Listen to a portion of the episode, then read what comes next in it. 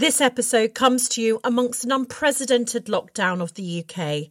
It's surreal and it is unnerving, but what I have noticed out of all of this is the power of community and coming together. We're also acutely aware of the vital role that farming plays in our lives, and so it is rather apt that my guest this week is Guy Singh Watson, founder of Riverford. I recorded this conversation with Guy in the heart of Soho a couple of weeks ago, and it was a conversation fueled by Guy's rallying cry for governments to sit up and make real change to support small businesses and our high street. Little did we know what the weeks ahead would hold for us all. This episode also marks the end of Series 7 and we'll be taking a break before returning with Series 8. But don't worry, shortly I will be coming back here with a special series, so keep your eyes on my Instagram to hear more. I'm Holly Tucker, and welcome to Conversations of Inspiration.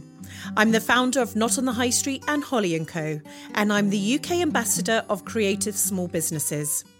I believe that having a business, doing what you love, is the key to a happy, fulfilled life. And my dream is to help everybody start theirs. So I've reached out to all my favourite small businesses, acclaimed entrepreneurs, and those who just simply inspire me, and asked them to share theirs. With thanks to our sponsor, NatWest, who have helped bring this free podcast to life. Here are my conversations of inspiration. Bow your head and let your eyelids close on down. Where we're going, you won't need to bring your frown. Hi, Guy. We are in Soho, a far cry from the farm. We were thinking, weren't we, to try and get me onto a farm to talk to you. Yeah, you, you got me a bit off my patch today. Off the patch, exactly. So we're in Soho at the moment. And thanks so much for meeting me because, well, we're going to talk about it. You have been a real inspiration. And some of the things that we're going to talk about have oh my gosh, open my mind to ways of doing business differently. So I'm really oh, looking forward to this. So let's go to the beginning. You were born and raised in Devonshire countryside, the youngest of five children. What was your rural childhood like? Uh, well, as you say, youngest of five. My dad was a um, tenant farmer. My mum was also very involved with the farm, but mostly in the house. And always amazing food, lots of hard work. You know, with you know, I was helping my dad muck out the pigs when I, by the time I was five, probably, and you know, just stomping around the farm in my wellies, always wanting to be part of what was going on. You know, wanted to be a farmer from from dot as young as I could want to be anything, really. Yeah. And the farm was 120 acres in Riverford. Is that right? It, it was... started off, I think, 120 acres as a Church of England tenancy. That was 1951 when uh, they they took that on, and it grew over my childhood to to 500 acres, which was quite a big farm. But it was it was I found it fascinating researching this he had a very pioneering idea in introducing the first tractor to the farm, and it was worked by horses before then. And your mother, by his side, raising you and four siblings, working on the farm. And I heard she was also a phenomenal cook, founding Riverford Farm and Dairy together. Was it quite an entrepreneurial? I know we use the word entrepreneur now, yeah. but was it entrepreneurial it when was, you look back? It was actually. I mean, my dad, I mean, you know, and I think we've all probably inherited it. It was he was never happy to just do what his neighbours were doing, so that did mean one of the first people to get a tractor and then a combine. And he was always experimenting with different enterprises on the farm. You know, we opened the farm to the public and had a farm tourism exercise, uh, enterprise in the in the sixties, I think. You know, so he was just so far ahead of his time in many ways, but but he never really did anything well enough to make money out of it. that was he was he was a man he had of all great the ideas. enthusiasm. God, I, I, yeah. reckon I recognise that notion. Yes. Yeah, he was lots too, of ideas, but... too easily distracted by the next idea and didn't spend enough time perfecting the one that he was working on, and and. Uh, and then if you combine that with the fact that he was really selling commodities, selling you know milk largely, so there was no potential for him to you know increase the price of, of, of what he sold to pay for what was frankly his incompetence sometimes. he would have been the first to admit that, I think. And uh, yeah, so it was pretty hard. And he was, uh, I, you know, the other side of being part of an entrepreneurial thing is he was, you know, for all my childhood on the verge of bankruptcy, borrowing money from anyone that he could, you know, and that, I have to say that side of it. You know, and one should be aware of this is part of it. You know, was pretty bloody miserable actually. Mm. You know, to live your mm. childhood in an, an uh, what was sometimes quite a stressful environment, worrying about money and the bank manager mm. and the landlords and so and on. And the fact that you kids saw that. Yeah, we we, yeah. we saw we saw that, and we're all actually. I mean, I have taken a lot of risks in my life, but I would still fundamentally say that I'm kind of quite cautious. And do you think when you um, look back, because you were helping out from the age of five? Mm that's you know what the toughest well farming anyway is the toughest one of the toughest jobs out there um, in terms of the physicality but the hours and the you know the relentlessness i suppose. Seeing that from a child and seeing mucking out as you said at five and obviously your siblings all got involved as mm. well. Did you feel that you learnt some things from actually physically having to participate as almost part of a team? Well i learned what hard work was. Yeah. I suppose the other thing that I did learn, well, I learned lots of things from my father, mostly how not to do things. but one thing he was really, he was a pretty awful manager in many ways, but he absolutely import, appreciated the importance of businesses and investing in people to the success of a business, you know. And uh, so I think he was, again, very ahead, ahead of his time. And so some entrepreneurs talk about starting the school tuck shop and things. Is it right that you um, sold manure um, from the garden gate at a yeah, young age? I don't know. Yeah, we had logs and manure and eggs, and then I kept sheep. But my first truly successful um, enterprise was, was, was growing marijuana behind the um, behind the farm uh, slurry pit. And was what was school like for you? You know, you were sort of combining two worlds. Did you feel? Yeah, I felt like an outsider. I was.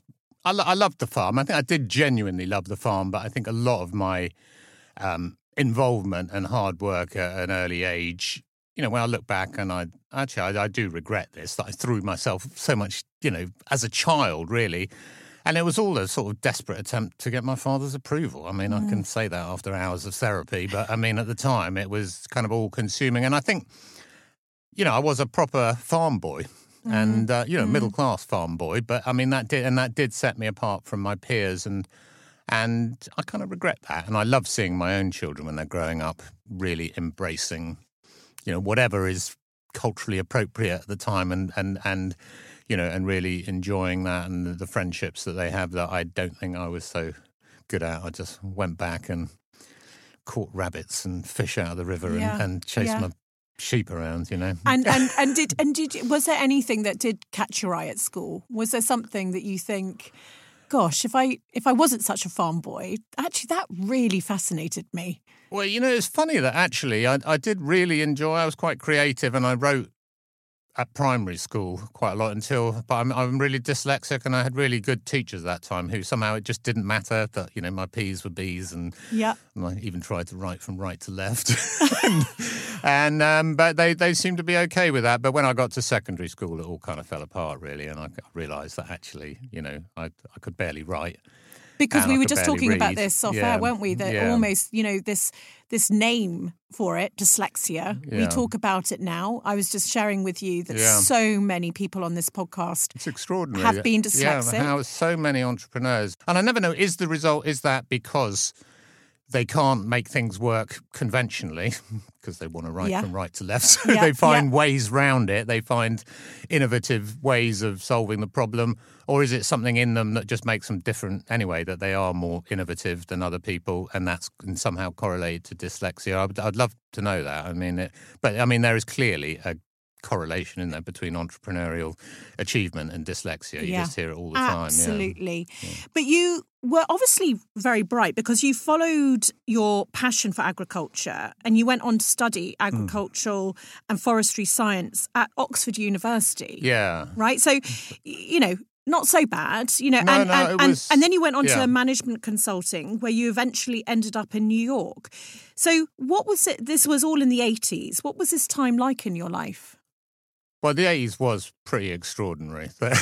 I, I've um, heard. Yeah. So, um, yeah, no, I, I came. I, you know, I did go to Oxford and studied agriculture, and, and I did get a first, and that did mean that when two years later, I'd, you know, it was pretty clear that the family partnership wasn't going to work for me. I was just too stubborn and independent, and left. That did. I went up to London and got a in, job as a management consultant, and within six months, I was you know, leading team, including people who had studied and got MBAs and so on, and then sent to New York to open their office there. I mean, I was extraordinarily good at it, I suppose. I mean, and, and that does, but it was all out of a, I just have always had. If I could, if you can't understand it from you know first principles, if you can't figure it out for yourself, it, it's probably bullshit. And and I just think so often that is true in business. And and somehow I managed Just to go back on what you just said there. What do you mean, first principles? well, you know, when you get a whole load of words and someone's making a presentation and it's not quite clicking with you, and you Mm. think, "Oh God, am I thick?" I mean, it's probably that actually they don't really get it themselves. You know they're just talking crap. So, um, and and so often that is true. You know, It things things that you think that are vogues in business, and a few years later, and you think, "Oh, that's just stupid." And a few years later, it's acknowledged that that is a It's stupid stupid. thing, and it's passed, and everyone's forgotten about it, and that particular brigade of management consultants have invented a new mantra.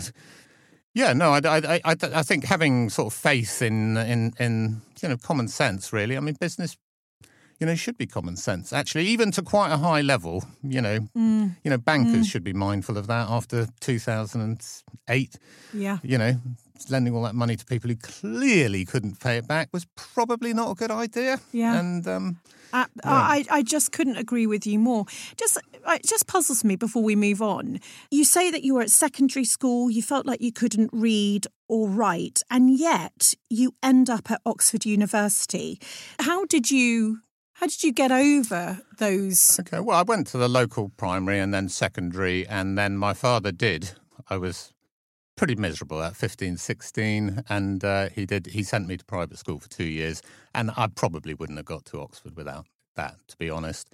And uh, I still think there was something quite liberating about the the education at Oxford. I mean, obviously that's the only experience I have, but I think there was more emphasis on kind of thinking for yourself, as opposed to if I'd gone to a regular agricultural college, Wye or Cirencester or something.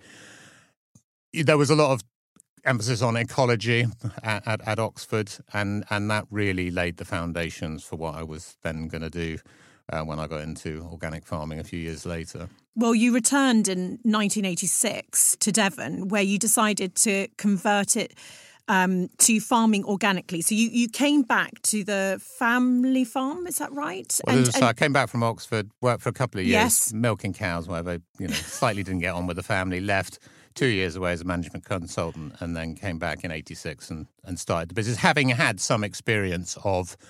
I suppose business in a broader context and and ex- experience just how brutal you know markets can be and you know just thinking that you can have a thriving business by being the lowest cost producer and you know there's always someone who can do whatever you're doing cheaper you know unless you really have the the, the wherewithal to you know be the cheapest producer at huge scale and whatever it's it's constantly thinking, oh, if I just get a bit bigger and buy the next machine up, everything will be all right. It just very seldom is. When I hear people building their businesses around those sorts of assumptions, it always makes me scared for them. So it was a big life change now. You were coming back and this big idea. What did this mean to you? What what what, what was that moment? You you decided right, you're going to go for it. Well, I I'd really decided that I was unemployable. Okay. Um, I did. I it's don't- that realization. well, I did. You know, I'd worked for this firm, and uh, and actually, I think I started perhaps developing some sort of you know moral conscience or something. I felt what I was doing was just morally bankrupt. You know, people were lying as a matter of course. You know, you know when whilst doing research, and and I and I found that I was the only person in the office who had a problem with that.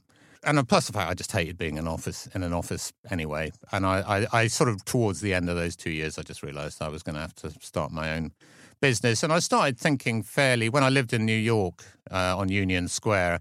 There was a farmers market outside, so you know I used to put my suit on and I'd go outside and I'd chat to the farmers before I went to work. You know, and I really I shared so much more with them than I ever did with the people at work. So, uh, and I, so I kind of, I think that what was starting to, and some of them were producing food organically, and that started shaping my thinking a little bit. And then when I did finally uh, toss the office keys into the Hudson River, which was did you really? I really did. Yeah, that was it. I'd had enough. and just I walked out. That. It's like a scene in a movie, isn't it? you know, I came, I did messed around, sailed boats for a bit in the Caribbean, and then came home for Christmas, thinking I was just coming home for Christmas, and uh, and then sometime in January, I was out in the field with a plough and growing vegetables. Um, yeah, I knew I wanted to be outside. I knew, I knew I, I knew I couldn't sell. Actually, I'd found that out. That I was a very poor salesman, so it had to be something that was, didn't require kind of repeat selling. And I, and I just oh vegetables, you know, people are gonna. And then in our particular area down in Devon, it was quite alternative, and I think it was the very, very start of the growth in the kind of organic market. And as a management consultant, we'd spent a lot of time looking for whatever the new market was going to be, and there it was on my doorstep, and that seemed like the thing to do. Supermarkets at the time, in that late 80s and Hmm. 90s, it was an era of cheap value, wasn't it? And businesses like Tesco were dominating, and people didn't really know about organic produce, although it was now coming up. What was um, the impact on Britain's farming community at that point? Of supermarkets, Yeah, yeah. Well, you know, everything was bought on price. It was all commodities. There was a total imbalance of power between the supermarket buyer and, and the, the farmer, and um, and the farmer got screwed. I mean, and uh, that meant, you know, that drove the smaller producers out. You know, ever during my lifetime, the kind of consolidation of businesses, which is still going on, actually probably at an accelerating pace. You know, every you know the drive was yeah to produce food more cheaply, and uh, you know that involved scale, and that involved more inputs of fertilizer and um, pesticides. You know, in order to achieve those sort of consistent uh, yields. And I think in the vegetable sector, it was particularly brutal at during the um, 80s and 90s, and and it also coincided with uh, supply chain rationalization, as uh, the supermarkets called it, which meant that they didn't actually want to buy from even moderate sized producer. They wanted a category manager who would supply them with all their salads 12 months of the year. And so they would effectively outsource, you know, all their buying to someone. Uh, and uh, I did actually come very close at a certain stage to being a, a supplier to Waitrose and Sainsbury's, but I just fell the wrong side of the supply chain rationalisation. I even started building a pack house at one stage, and I'm so glad that I didn't, um, because you know we weren't, we would never have been anything like big enough, and would have been just crucified. Was it was it almost um, you either had to participate or you knew almost your fate. So even you were, you know, at that point in time, you had a decision to make, and it was the allure, what of scale of some consistency or It's, I mean, to be honest, you know, nobody's made a fair return out of agriculture in my lifetime, really, without the taxpayer propping them up. You know, Right. so, you know, through the common agricultural policy and the um, area payments, you know, roughly 100, I think now about 85 pounds an acre a year, that's what's kept farming going, not not what supermarkets have paid for the food. but it was was in early 1990s am i right that you came up with the idea of distributing your produce in a very modern way through the veg boxes and you started out your business by delivering to your friends out of the back of your peugeot pickup um, tell me about those days i mean was it did you what was the moment you It thought was a, it was a Citroen 2CV to start with. okay right was it was a- okay yeah, I was proper hippie, yeah. and um, yeah, so it was 93. I suppose I'd been going for about five years. And it definitely wasn't my idea. It was actually some friends who were running a box scheme and had been for a couple of years 20 miles away. And they said, you know, you really should try this guy. And I, I just thought actually they were really in- persistent. I really, I thought it was the most ridiculous idea. You know, I mean, you know, here we go. Supermarkets were stocking ever more lines. Margaret Thatcher was in a power. It was all about you know, if you've got the money, you can have the choice. And that's how we defined ourselves through what we bought. and it was all about choice and, and home delivery, be it of milk, fish, bread, was was going. So this was comp- the idea that you were going to deliver a box where the person had no choice about what went in it. Um, you know, it was seasonal, so it wasn't going to be coming from all around the world, and that was what was fashionable on the supermarket shelves. It was deeply contrary Did your to consultant, everything. your consultant kick My in inner there? consultant, my inner consultant was definitely telling me this was a bloody stupid idea, and and I, I suppose you know some of the things in business that follow have all the kind of logic on their side just don't work, and sometimes the crazy stuff does. And the only way you ever know is by taking whatever it is that you want to sell, the product, the service, and actually going presenting that to someone and getting them to give you some money for it. Asking them a questionnaire, you know, about their behavior may give you some information, but people fill in questionnaires pretending that they're the person that they'd like to be, not the person that they are. God, that's such a good tip, isn't it? And so I'm Yeah. deeply skeptical of ma- market research. You know, actually get out there and meet your customers and try and sell them something. Or watch, if you're as bad a salesman as me, watch someone else trying to sell them something. And, and that, then you really know about what they value. And if you come back and talk to them again after they've been using your product and really try and understand how it fits into their lives, you know, yeah, I think that's that's what you need to do. Can't remember how I got onto that. But no, I, I think it's just such a, you know, a lot of small businesses think about how, you know, we've got to understand, you know, they look to big businesses. You know, you can't but help it. You know, you look mm. to big, big mm. businesses thinking, well, of course, their success is because of, you know, their market research or their advertising budget or all these sorts of things. And I think what we forget is, actually, you know, the nimbleness, the ability Yeah, to go, actually, here's my product. I'm going to go and see. They're either going to be a bit rude about it, but actually, I might as well rip the plaster off there and then, hmm. or I'm onto something actually. Yeah. And and it's actually that consumer face to face or Absolutely. that direct link. I did all the deliveries myself for the first two or even three years, Oh, and it was uh, and it was you know I remember the first week walking up the garden path. I can remember the house. I can almost see the tiles across their lawn. I walked up, knocked on the door, and presented this box, and the person really cared about what the stuff tasted like and, and, and how it was grown and, and what it was like for us growing it and the fact that it was local. And yes, they did care about the price, but not that much. And Mm-hmm. actually, it was pretty damn cheap anyway. And um, I guess I knew straight away that I was I was on to something really, something. and it really it just grew on its own for five years or so, just quietly. You know, the numbers grew from yeah thirty the first week to I think we got up to about. 2000 really before we sort of really started taking it seriously. Before you needed to sleep, before you did all your deliveries in the morning. Oh, no, I wasn't doing that. I think I did deliver, deliveries until we got to two or three hundred or something.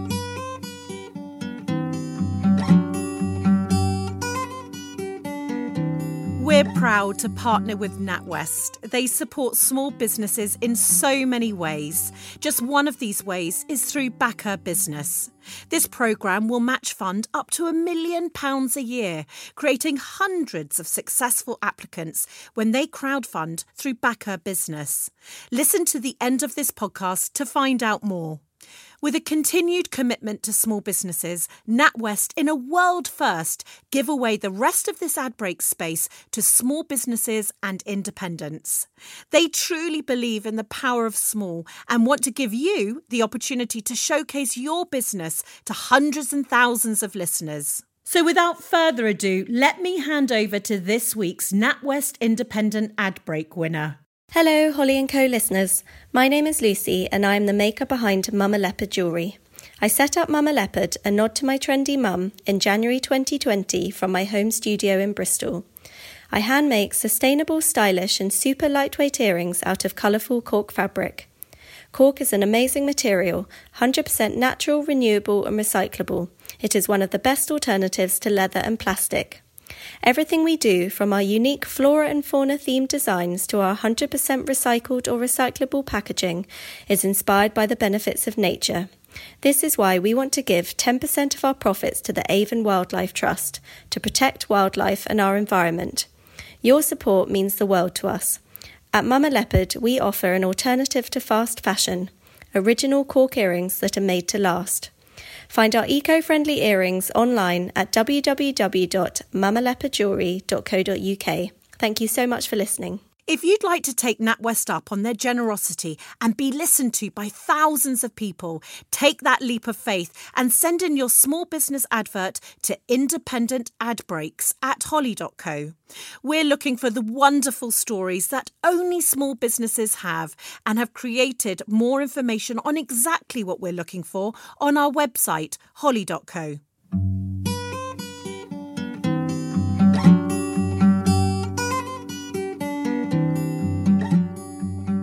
Is it right that Riverford now delivers 47,000 boxes each week? I think it's a bit more than that. It's more like something over 50. Yeah. Okay, yeah. 50,000.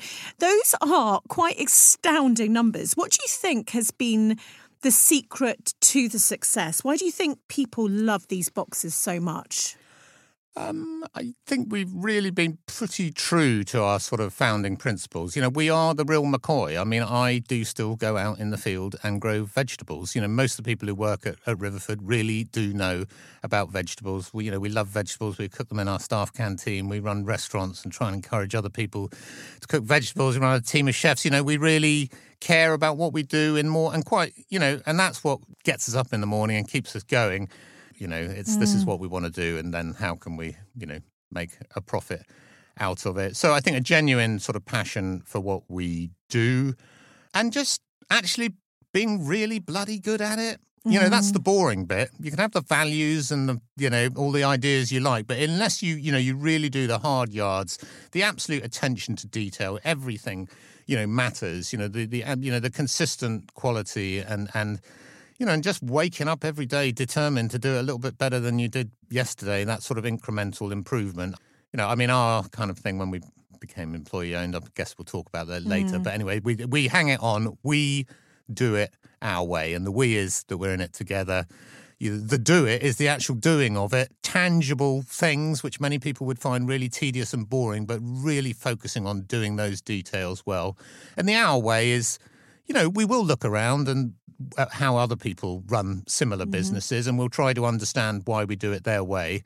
And if it doesn't make sense, we'll do it another way. But all our kind of values hang off those those three and, t- and tell me, you produce a lot of what you grow in Britain, um, but you have a farm in France as well, yeah. yeah, where you grow in warmer regions.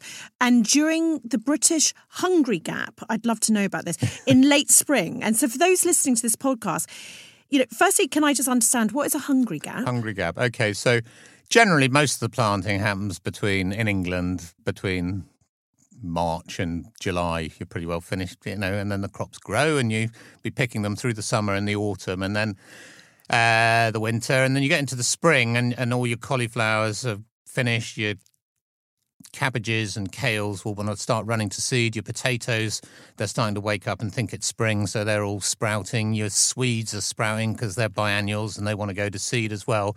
And you end up with the vegetables that you've got available in late March, but more particularly April and May, are very limited and often not of good quality. I mean, there's some things that are lovely. So we're just coming into the purple sprouting broccoli season. You know, asparagus will be along soon, but it's pretty limited. And that's what we call the hungry gap. It's typically April, May, and it goes on into June, actually. And you can store vegetables in cold stores. You can have techniques to plant them earlier. You can put up polytunnels or you can import. Right. Or you can, you know, every all our customers tell us they just want to eat UK produce all the time. And um, yeah, 93% of them are hypocrites because uh, we do have a UK only box. it's never exceeded oh, it's never exceeded 7% in sales. And I tell you, 7% is, a, is never exceeded 2% until last year. So it is. So things are changing. I'm, yeah. I'm really encouraged. Well, I'm hoping that we're getting to the end of the era when everyone thinks they can have as long as they've got money in their pocket, they can have whatever they want, whenever mm. they want, and mm. almost pay whatever mm. they want mm. for it and have it delivered whatever time they want. And that's perfectly okay. And 10 billion people can live on this planet like that, which we patently cannot. You know, we no. do need to expect accept some you know constraints on us and quite frankly make some compromises and you know what we eat is a pretty key part of that. Well, I was go on to say, and I really would like to know for those listening, how can we eat and consume more ethically? We call it voting with your money at Holly and Co. Mm. I'm actually wearing. I'm going to show you. I'm going to turn around. and you can see the back of my jacket. Vote there with your are. money. Back Very of my jacket. vote with your money. I've had sewn into the back Because I 100% for the next 30 years will be talking about mm. voting with your money. Started not on the high street, now with Yeah. Holly and Co. And you actually call it voting with your fork. Mm. So I want to create you a jacket now with voting with your fork. I'm going to have like a fork put on the back of it. I don't know if you'll wear it, but tell me about how we can eat and consume in a way that is, well, what you've learnt. It's very difficult, actually, and I'll come back to the premise because I don't entirely agree with what you're saying, or I just want to challenge it a little Yeah. bit. But in terms of our industry and food, if you want to, you know, the I think the main issue that we should be focused on now is climate change and climate breakdown. And the biggest thing you can do there is to eat less meat. Um, you know, it's uh, it, it- it's not a simple argument, and there are good arguments for high welfare, grass-fed beef, and lamb, and and so on. But as a customer, consumer, food citizen, I'd rather say that, that, that it's it's actually really hard to be sure what you're getting. You know, so and that, quite frankly, you don't know what you're getting when you go to a restaurant. They all lie anyway, and a lot of retailers lie as well. Um, so the complete absence of of, of the uh, food trading standards, which used to be quite a potent force, and have I assume just been massively underfunded because you never hear anything about them anymore. But uh, anyway, yeah. So eat less meat, you know, try and eat seasonally and locally. We don't have to eat tomatoes in, in January. They taste awful anyway. They have an enormous carbon footprint.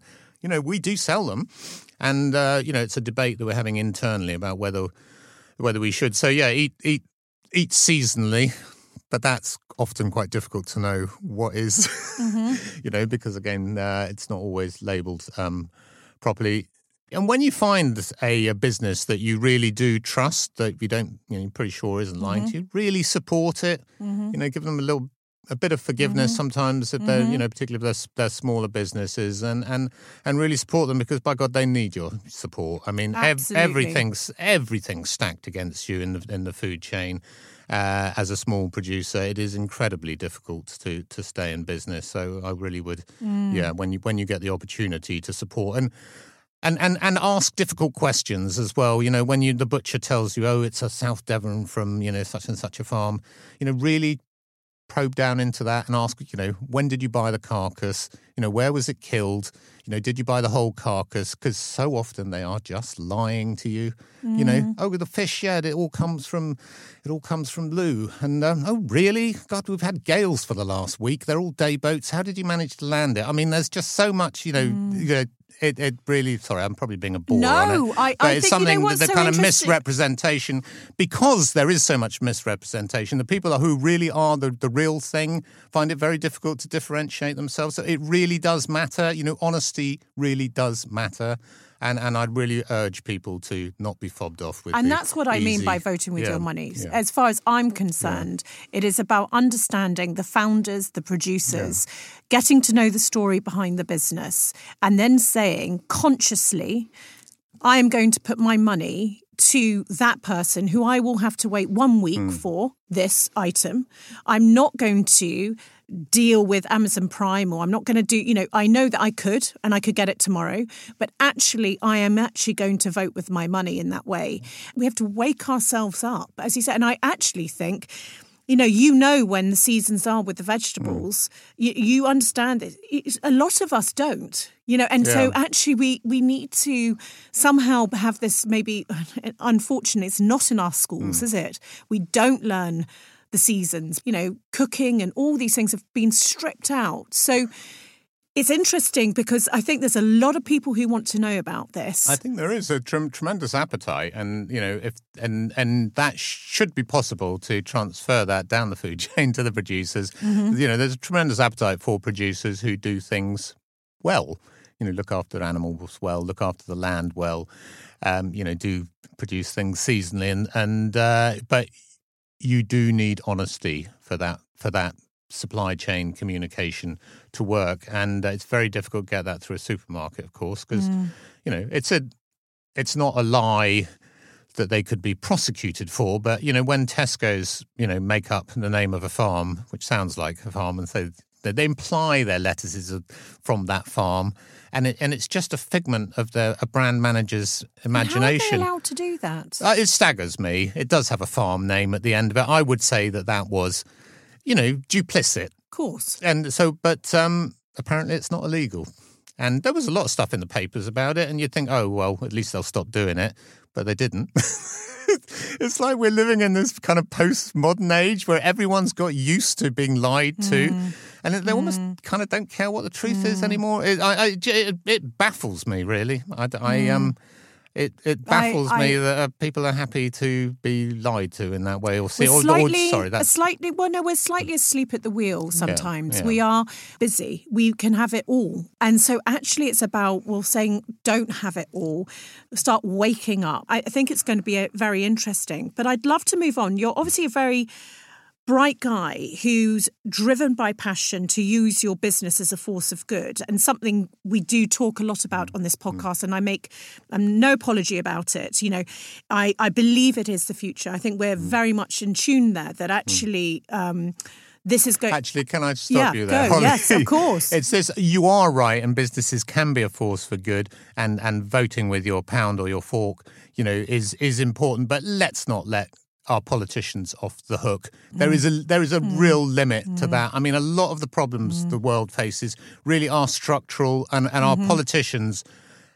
To some extent, are large businesses, but largely our politicians really do need to take on the responsibility that they're elected mm-hmm. for and, and, and actually govern. So, you know, we clearly have a problem with burning fossil fuels. You know, tax the bloody things. Mm. You know, even mm. if it's unpopular, tax them. And, and, and there, mm. there are so many things which can only be. I mean, it would be great if you buy organic vegetables, less mm. pesticides will be used, but that's 3% of the mm. area. You know, let's properly regulate the pesticides mm. that are used on the other 97%. You know, we do need a government that is prepared to take on its responsibilities. And the the the issues that we face with the environment are so complex and so long to long term.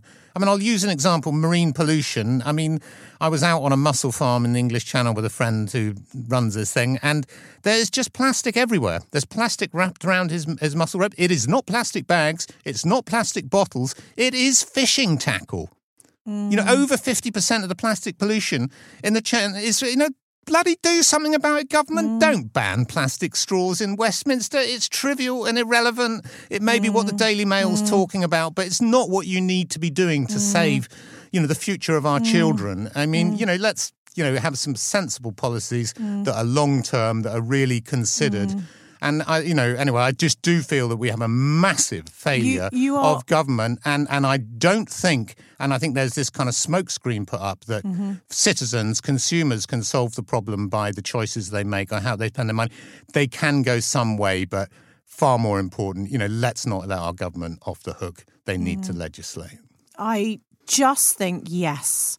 It's that battle, isn't it, between you know, there is what you feel that you can do mm. you know, what you feel is a good example mm. to your children. And I think we cannot deny that. Actually, becoming conscious and conscious consumers can only be good. But exactly what you're saying is correct. Do not forget that actually all of this is just surface if we don't hmm. get to the heart of the issues. Yeah. Our yeah. power is in actually who we vote for. And, I'm afraid and, it, it and, is, and, not yeah. necessarily just with vote with your money or your yeah. fork. Vote for who is going to make we, change. Know, we need honest politicians with a long view instead of people who are masters at sound bites, which is what we've elected at the moment.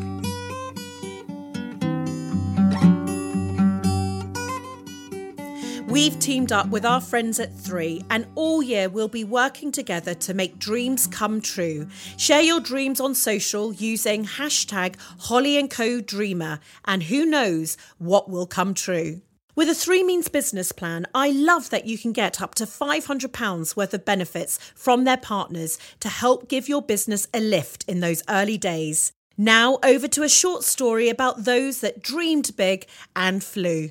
Nick Park, the creator of Wallace and Gromit, had never heard anyone going into the TV or film industry from his community. It just wasn't an option. He remembered vividly thinking, wow, I'm just a boy from Preston and people from Preston don't do that. However, Nick started on this journey at just 13 years old, making films with the help of his mother and her home movie camera, never once thinking that this passion would become a reality. But with his father's support, Nick pushed himself to follow his diamond in life, creating comedy through illustration. An English animator, director, and writer, Nick Park now has four Academy Awards to his name. It seems that a boy from Preston and a father's unwavering support can make a dream come true. Don't forget to share your own business dream using hashtag Holly & Co Dreamer. To discover more about business plans, search 3 Means Business.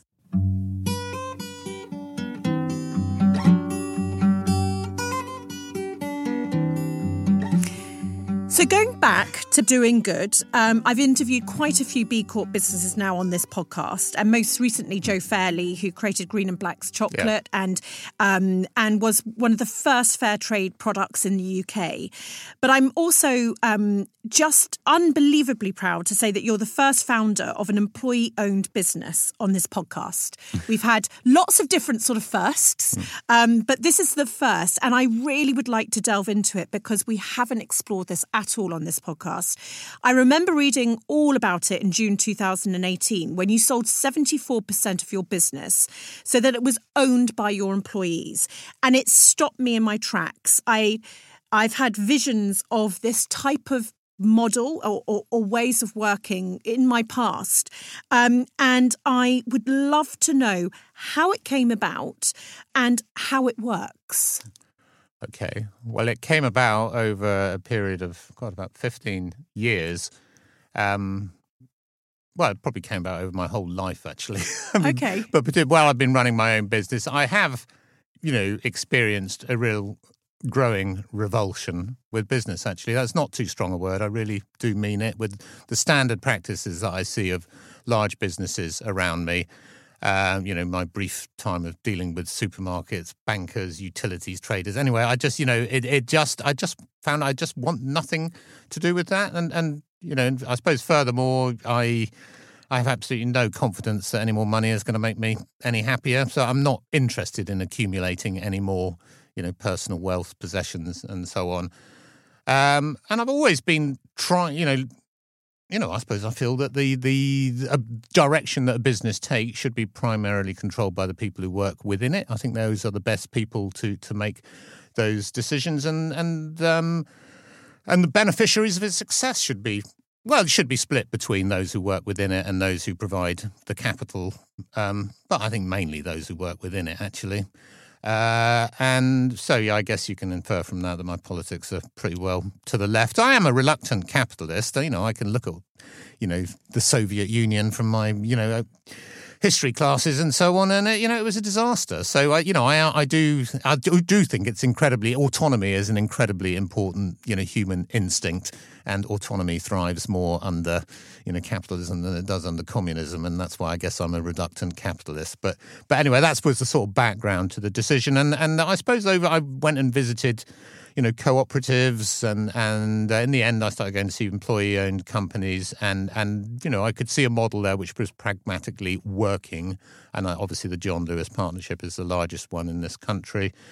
Um, anyway and you know after a lot of research that was the route we chose to go down, and and then it went. That was you know we were getting quite close to it in two thousand and seven, eight, and then we had the recession, and then we had loads of you know massive IT failures in the business that completely had us on our knees for years, and it was only four or five years ago that really there was space to space think again to think about, about this. And uh, my uh, two of my directors, you know, took me aside and said, "Come on, guy, are we going to do this? You know, you know, you've been talking about it for long enough." And I said, "Yes."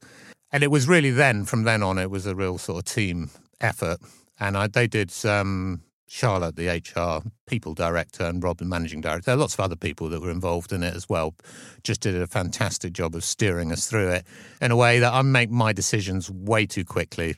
they are much more careful and you know persistent in doing the research and indeed in changing the culture of the organisation because mm. we really had a long way to go. I had all these aspirations about how I wanted the business to be run and the engagement I wanted from the staff and the sharing of the profits, but you know, quite frankly, it, it was bullshit. A lot of it. I mean, we weren't delivering on it and uh, and they together we have helped to make that kind of come true to formulate this structure where the staff really do co-owners now really do control the the direction that the business will take and they are you know they're the ones who benefit from the profits that it makes. And we have a structure which is quite similar to the John Lewis partnership. No one owns shares directly, they are owned in trust.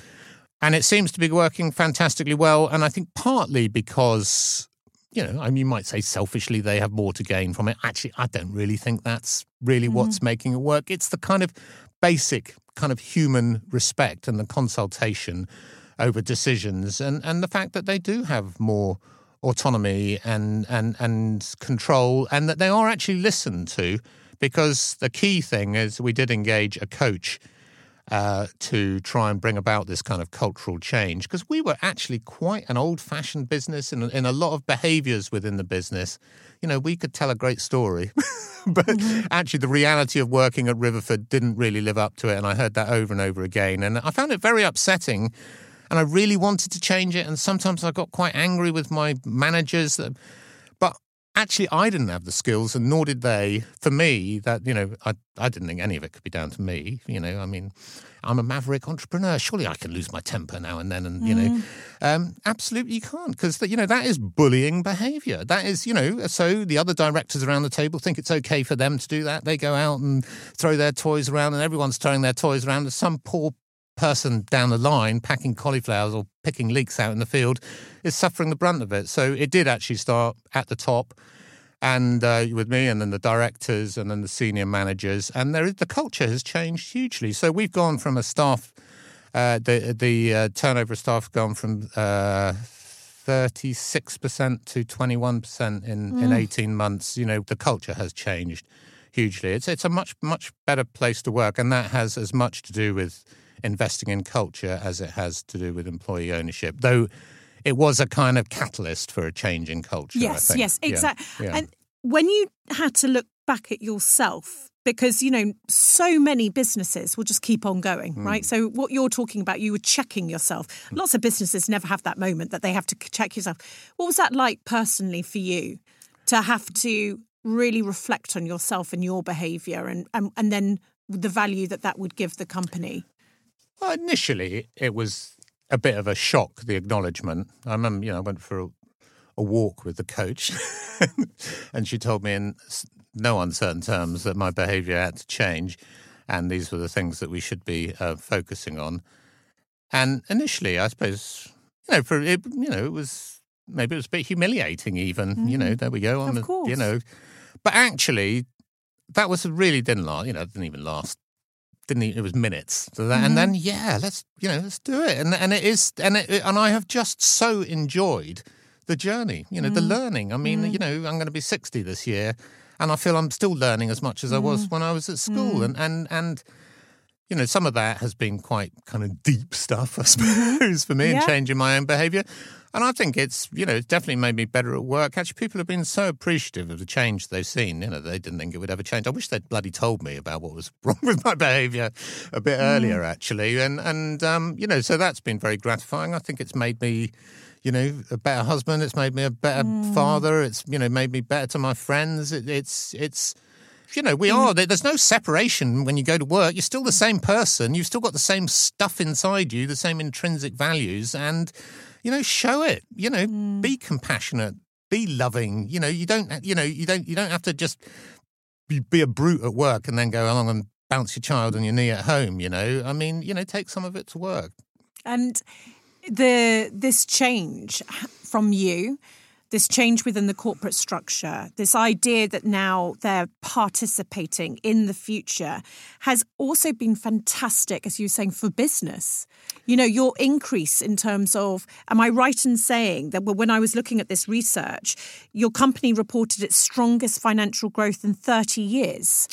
Is that right? Uh, we did. We have um, been making pretty decent profits um, the last eighteen months or so, and sales are you know roughly 10 or 11% up the last two years.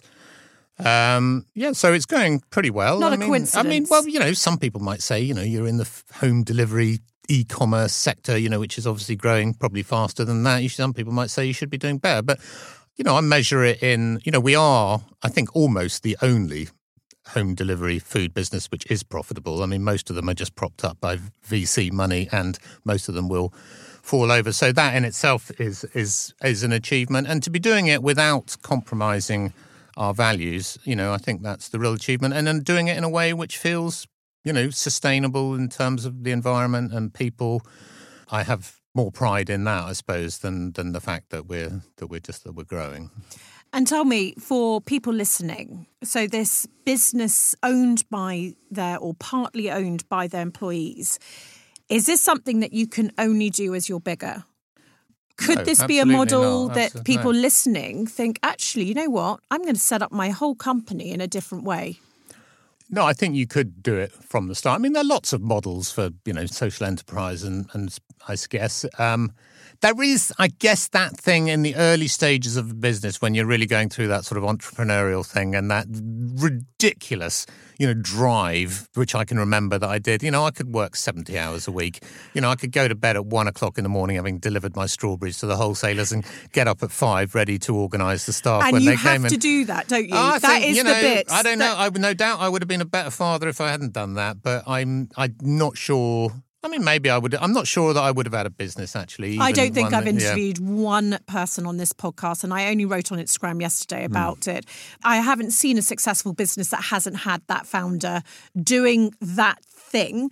But as you said, going back, if you had to then say, Hmm. well, that was partly owned by other people, maybe it doesn't work. So maybe you have to mature through that stage. Yeah, that, that there is there is an argument for that, I think, and um, you know, I founded a cooperative in the uh, nineties, and uh, I don't think it would ever go off the ground if it hadn't been for I, you know, really, I drove it through for the first two years, and then they voted me off the board, you know, and quite right too. It was definitely time for me to take a back seat, but you know, without that, I think that's actually a fair call. That that's probably the case. Yeah. you still own 26% of your business. You're still hugely involved. Um, you have launched other inspiring ventures, such as the renowned Riverford Field Kitchen hmm. Restaurant. You've also published two cookbooks. You've now published an online magazine. When I read this, Wicked Leeks. I mean, this is genius. This made me smile for the whole evening last night. Wicked Leeks, where you can get news and your insight into sus- sustainable food and ethical business. You're obviously hugely passionate about farming. You've won BBC Radio 4 Farmer of the Year twice. Where do you see the future of farming heading? Because I read on your post on Instagram that farming nowadays in Britain contributes just 0.7% of GDP, Yeah. whereas it used to contribute in 1850 22%. Do you think it will creep up again? I, I, I really don't think 0.7% of GDP spent on farming and producing food and managing the countryside is consistent with a sustainable approach to just looking after the countryside, you know. So, um, so yeah, I do think we are going to have to pay more for our food if you know if we want quality food produced in a way which you know delivers animal welfare and and environmental stewardship. Uh, I certainly don't think it can go down anymore. But you know what? It really wouldn't make any difference to anyone. 0.7%. So if it went up to 1%, farmers would be getting almost 50% more. But the point is that, you know, what the, the that- um, and that would make a huge difference. You know, we could all look forward to look after our hedgerows and plant trees and so on. You would need legislation to make sure that it didn't just go into landowners' pockets, but it, you know, it would make a huge, huge difference. So, of course, what happens though is that you don't pay 0.7% of GDP on food, you pay 10%. And, and that's what, you know, all the rest of it is value added after it leaves the farm gate, you know, retailers, packers, food service, you know, that's that's that's where the, the money goes, and uh, and those you know tend to be the more profitable sectors of the food chain as well. Tell me though, after I've listened to you and after I've listened to this, you know, a burning question for me is what can I do to make to help this? What can I do to change? Who can I? What, what's the voting? How can I campaign? What what is it that? Because you, I can feel anyone listening to this can feel you feel this passion.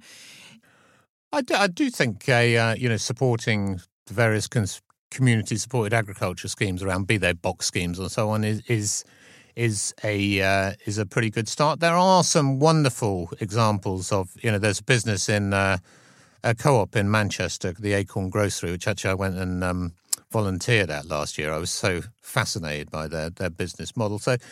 And when you find, you know, they are such honest, good people selling fantastic food at affordable prices in a not particularly swanky bit of Manchester. You know, if you have a business like that near you, you really, you know, support it and get involved. But yeah, maybe grow some food yourself.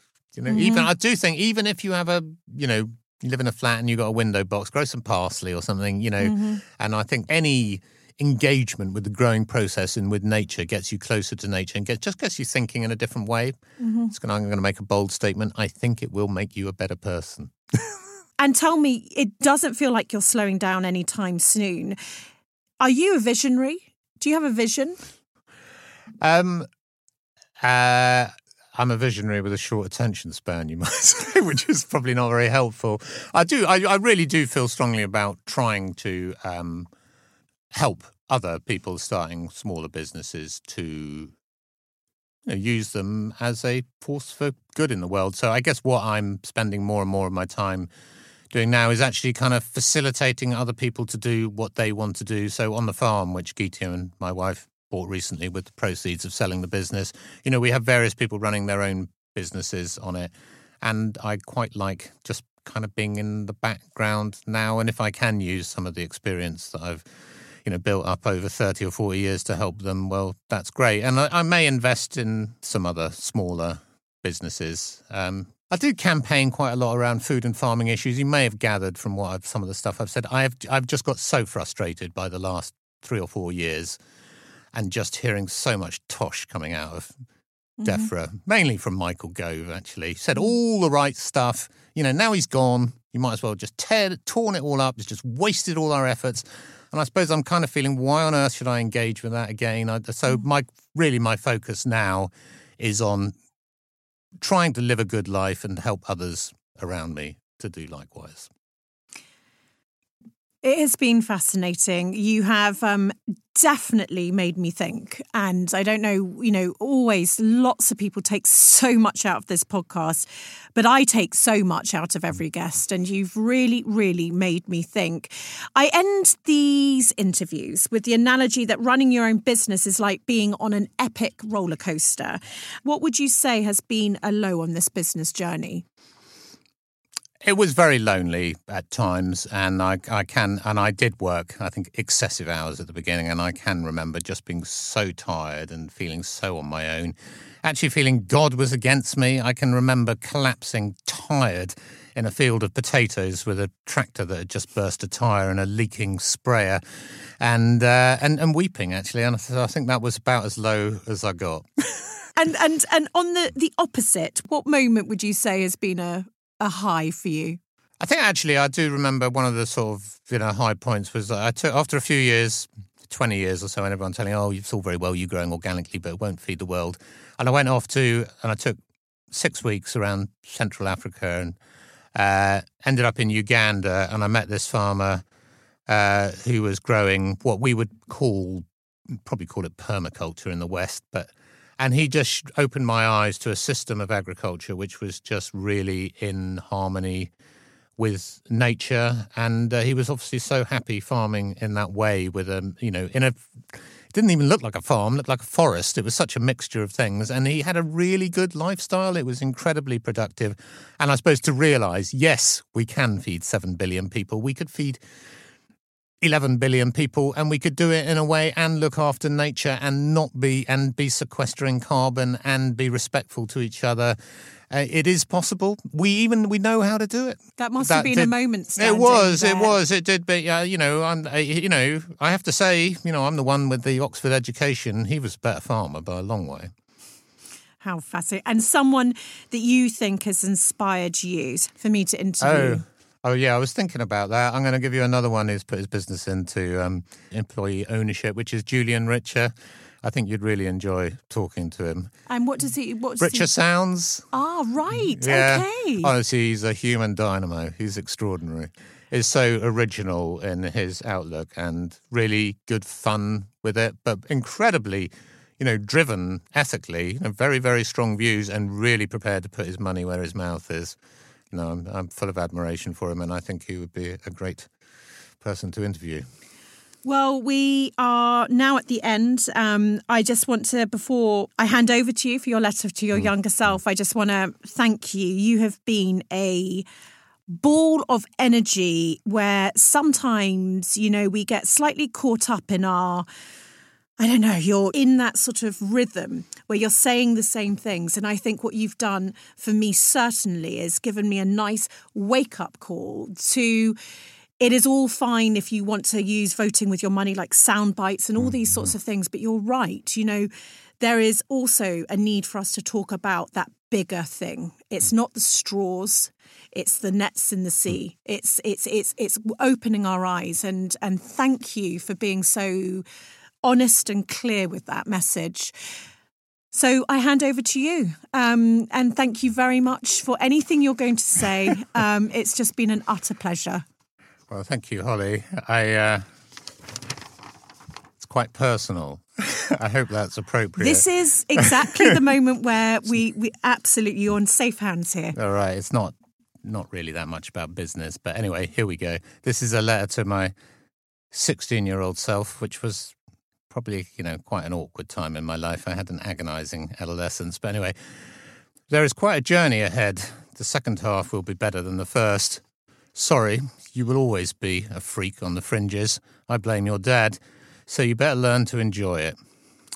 I know you sometimes think you just want to be normal, like everyone else, to fit in, but do you really?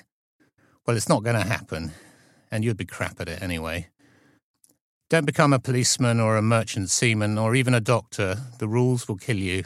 You need to be outside most of your life. You will make your own business with your own rules. Treading your own path will be hard and sometimes lonely, but some of it, some of it will be great. Try not to be in such a hurry. Enjoy the steps along the way. When it is good, linger for a while. You will have time to do everything. Don't spend your youth mucking out pigs to please your father. Leave home as soon as you can and don't come back soon. Find yourself away from those who, who have already decided who you are. Come back only when you are ready and ready to appreciate your family and the land that you will tend. You will spend half of your life seeking the approval of your father. The truth is, he always thought you were okay, but it will take until his dying day to tell you. Don't resent him. He did his best with what he had. Don't take yourself so seriously. Don't rush to grow up. You are a speck, an eye blink, one in four billion, nine in your lifetime. Get comfortable with your ego, laugh at yourself. Being different doesn't make you better or worse than others, just different. Mole Valley Farmers is okay for wellies, but don't buy your jeans there. Wear tweed, it suits you, and keep that sewing machine. The spots will pass, and even with the scars, you will one day come to realize that you aren't ugly. Your thighs are swarthy, not thick. Your neck strong, not thuggish. Someone will find your awkwardness endearing. Wait for them. You will be a late starter. Try not to worry about that. Don't be in a hurry. You will grow into a good and lovable man in the end. Wait for the right one. Picking the right person to share your journey with will be the most important decision of your life. Believe in love. Don't be ashamed of your masculinity, but don't be defined by it either. Wear makeup sometimes. Sex is not a competitive conform- performance sport, more of a language to learn and enjoy. When your children come, cherish them and enter their world sometimes. It is better to be 100% there for them 10% of the time than 10% there for them half of the time. Let fads and fashion pass you by, but embrace the digi- digital age. It's going to be huge. Listen more, really listen. Enjoy people for what they are in all their diversity. Don't be judgmental. Try not to be hard on yourself or on others. There is nothing clever in, in identifying faults in you or others. Look for the good in everyone, including yourself. Life would be bland if we were all angels. We aren't. But most of us have goodness in us. The challenge is to find it. Don't be so bloody rational. What you do will define your life, but try to value yourself for what you are as well. Be frivolous sometimes. You don't have to be useful all the time. Be open to life, grab every experience, and bring, all you can from it. Trust and take risks. You will recover from the inevitable hurt and disappointment. Life passes by the afraid, the closed, and the arrogant. Plant oaks, beech, walnuts, and hazel. Measure your success in what lasts and what you have done for others, not in your bank balance. Don't be ashamed of your wealth, enjoy it, and be generous. There are no pockets in a shroud. The reason you can spell, the reason you can't spell, read so slowly, and mix up your P's and B's has a name dyslexia. Word processors will come to your rescue in a few years. The tra- strange thing is that you will one day love the words that have made school so hard. You will live through turbulent times and see humanity balancing on the edge of self destruction. You will develop a voice and have influence. Learn to direct your anger, don't demonize your foes, and be gratuitously offensive less often. Do, do what you can for those who will follow, but don't carry the world on your shoulders. Keep a diary, a short one. Your life will be full. Look after yourself and go well. Your older, happier, and content self. Really, so beautiful. Possibly one of the most beautiful letters that's been on this podcast. And throughout this interview, what I've noticed is how open you've been as a strapping man, um, looking for your father's admiration, and and how honest you've been, and how that has come to you possibly later on. But I just applaud you for being open, coming up to sixty, to change and what you've done, and this is an inspirational moment in my life to hear this letter um, of your vulnerabilities, but also to what you've done in business and how you're changing thing and your passion. And I just can't tell you that was highly moving. And I thank you so much for sharing. Thanks, Holly. Thank you. Thanks.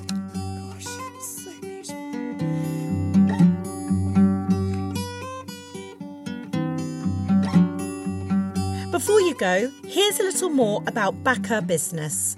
Last year, NatWest's CEO, Alison Rose, wrote the Rose Review and discovered that if women launched and scaled businesses at the same rate as men, it would represent an untapped £250 billion opportunity for the UK economy. Isn't that unbelievable? So they created Back Her Business, managed by Crowdfunder. This programme will match fund up to a million pounds a year, creating hundreds of successful applicants when they crowdfund through Back Her Business. To find out more information, search NatWest Back Her Business. And if you've enjoyed this conversation, if it has helped you along your own journey or inspired you, would you mind rating and reviewing this episode and podcast? Your support means the world and it really does spread the word and will help inspire even more people to build a life they love. Bow your head and let your eyelids close on down. Where we're going, you won't need to bring your frown. You will find that all the things that I have said will come true when you are lying in your bed. And if you want your friends to come,